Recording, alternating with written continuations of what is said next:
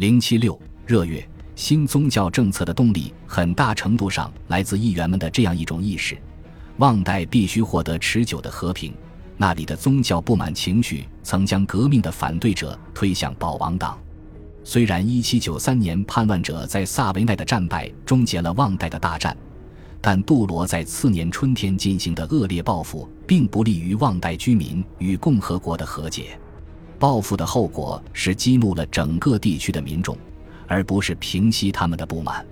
与此同时，在布列塔尼的北方。严苛的征兵政策使得投靠朱安党人的年轻人较以前有所增长，在地方首领们的协调下，具有一定规模的、有组织的武装团伙开始出现。到了五月，整个布列塔尼大约有两万两千名朱安党人在活动。夏季结束之前，他们的谋杀、威胁、扰乱交通、攻击宣誓派教士和国有土地购买者的行动，让当地陷入一片混乱。只有较大的城镇尚在政府控制之下。一七九四年七月，一支新的布列塔尼天主教保王党军队宣告成立。这次行动虽然只是其始作俑者保王党冒险家比萨伊的一次意愿表达，但仍引起国民工会的警觉。农村的叛乱已经使得西部的大片地区脱离了共和国的控制。只有那些设防坚固的港口，才能防止英国人前来援助叛乱者。因此，在罗伯斯庇尔倒台之后，更具和解色彩的新政策浮出水面。杜罗已于热月之前被召回，并在1794年9月被逮捕。不过后来被判定不必对当年春天的暴行负个人责任。共和国军队奉命停止挑衅行动。并从各驻扎地撤回军营。与此同时，和平的触角伸向知名的游击战首领旺代的斯托弗莱和夏莱特，以及布列塔尼的比萨伊。奥什将军已从德国前线被调回，全面指挥卢瓦尔河以北的部队。他宣布对所有放下武器的叛乱者实行大赦，并发放奖金。审判卡里埃的消息传来后，叛乱者确信共和国已放弃恐怖政策。十二月一月，国民工会也宣布对一个月内投降的叛乱者实行大赦，很多人放下了武器。到一七九五年一月，关于全面停火的正式谈判已在进行中。二月初，率部控制旺代低洼地区的夏莱特签署了拉若尼和平协议。根据该协议，叛乱者将停止行动，条件是保障其宗教信仰自由，不得进行报复。并且该地区免于兵役法，共和国将归还所有被没收的私人财产，对造成的损失作出赔偿，并允许叛乱者继续持有武器，以共和国的名义维持当地的法律和秩序。共和国不会向叛乱者做出的让步，就是在一个已经认可的国中之国中恢复君主制。蓝党可能认为。这样慷慨的条款是以前一直强硬的斯托弗莱能在五月初为旺代林区接受此类条件的原因，而四月二十日的马比莱条约将此类条款扩展至布列塔尼的朱安党人，原因也是因为条件很慷慨。如果他们真的这样认为，那就大错特错了。夏莱特之所以签字，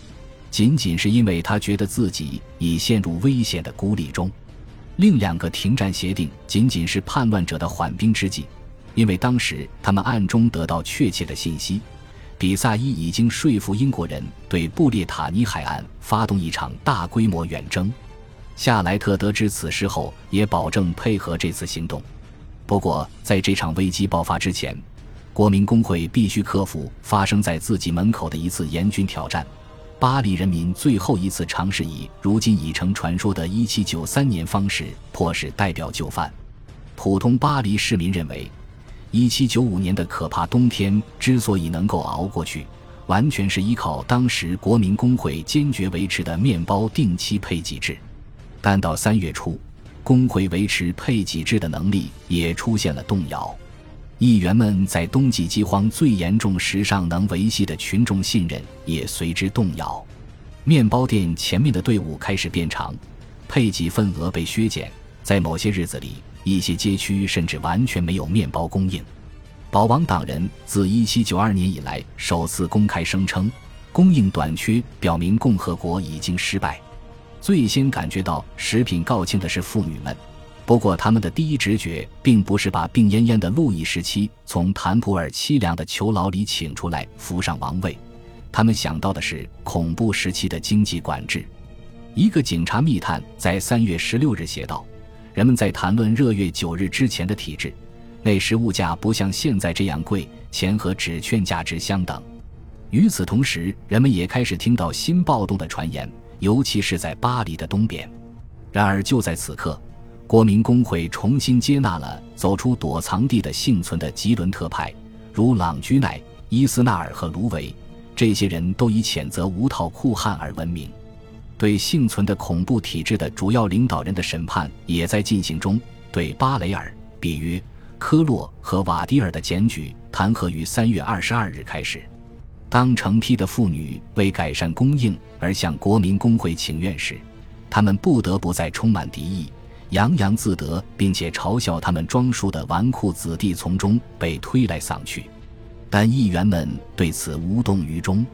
他们通过决议，从供应正常的地区征调三分之二的可动用粮作为强制性借用，并决定将面包配额分发到各家门口，以根除排队现象。同时，议员们也采取了自我保护措施，他们颁布法令，严惩对国民工会的攻击行为。弗雷龙将手下的金色青年改组成非正式的立法机构卫队，但他很快就变得无足轻重了。三月二十七日和二十八日，经历了几天的面包骚乱之后，向国民工会进军的企图出现了，而骚乱就发生在以前的激进街区。如雅克鲁原来的行动中，辛格拉维里埃区，骚乱者现在拾起巴贝夫的口号，要求实行1793年宪法，而不管他还有哪些其他后果，任何一种后果都将意味着国民工会的终结。但1792年或1793年那种典型的无套哭喊行动组织已经没有了，这种行动所必须的机构已在十二个月前灰飞烟灭，而没有这样的机构。如今积聚起来的力量最终要走向失败，但到四月一日，骚乱在几天之后达到高潮，大约一万人向国民工会进军，这让聚集起来阻止他们的纨绔子弟们忙得不可开交。他们冲进大厅，要求面包和一七九三年宪法，并且来回盘桓，使得议会长达四小时无法进行任何辩论。但他们没有更清晰的请愿方案。相互之间也没有协调，他们本来指望一些山岳派的残留议员能够支持他们，但这些如今被称为山顶派的议员却带头催促他们离开。傍晚时分，得到纨绔子弟支援的国民卫队从西边开了过来，于是群众两手空空的散去了。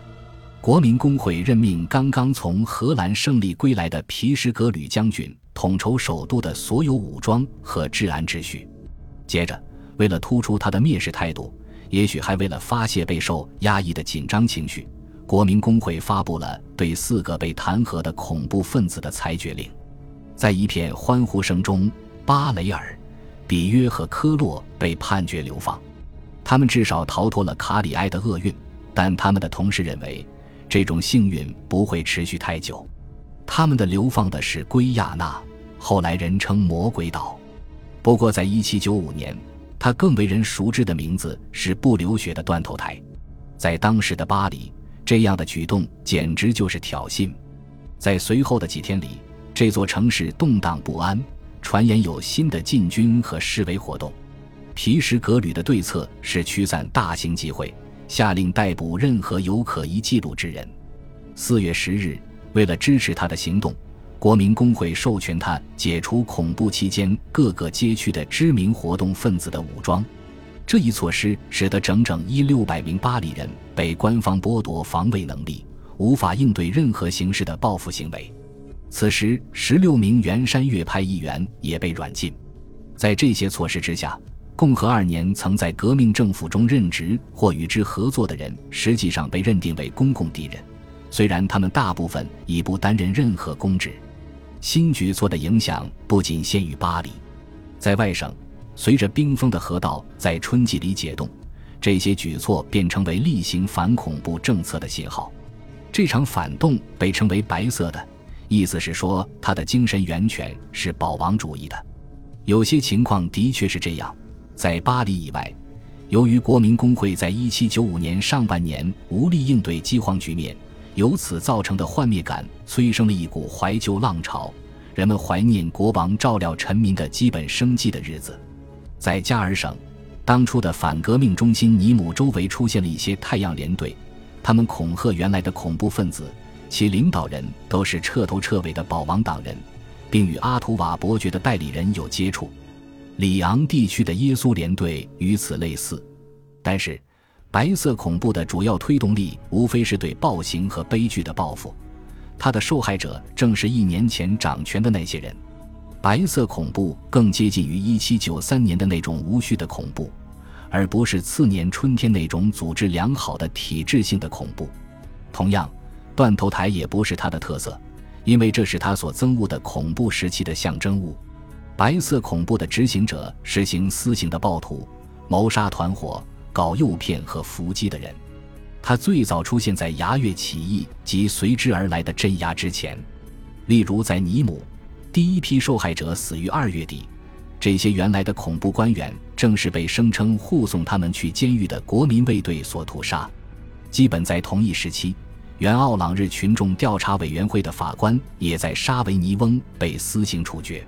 但是，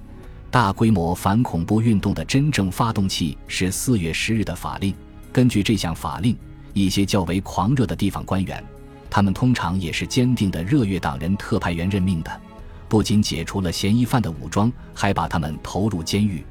在一七九五年夏天。多达八万到九万人度过了几周或数月的牢狱生活，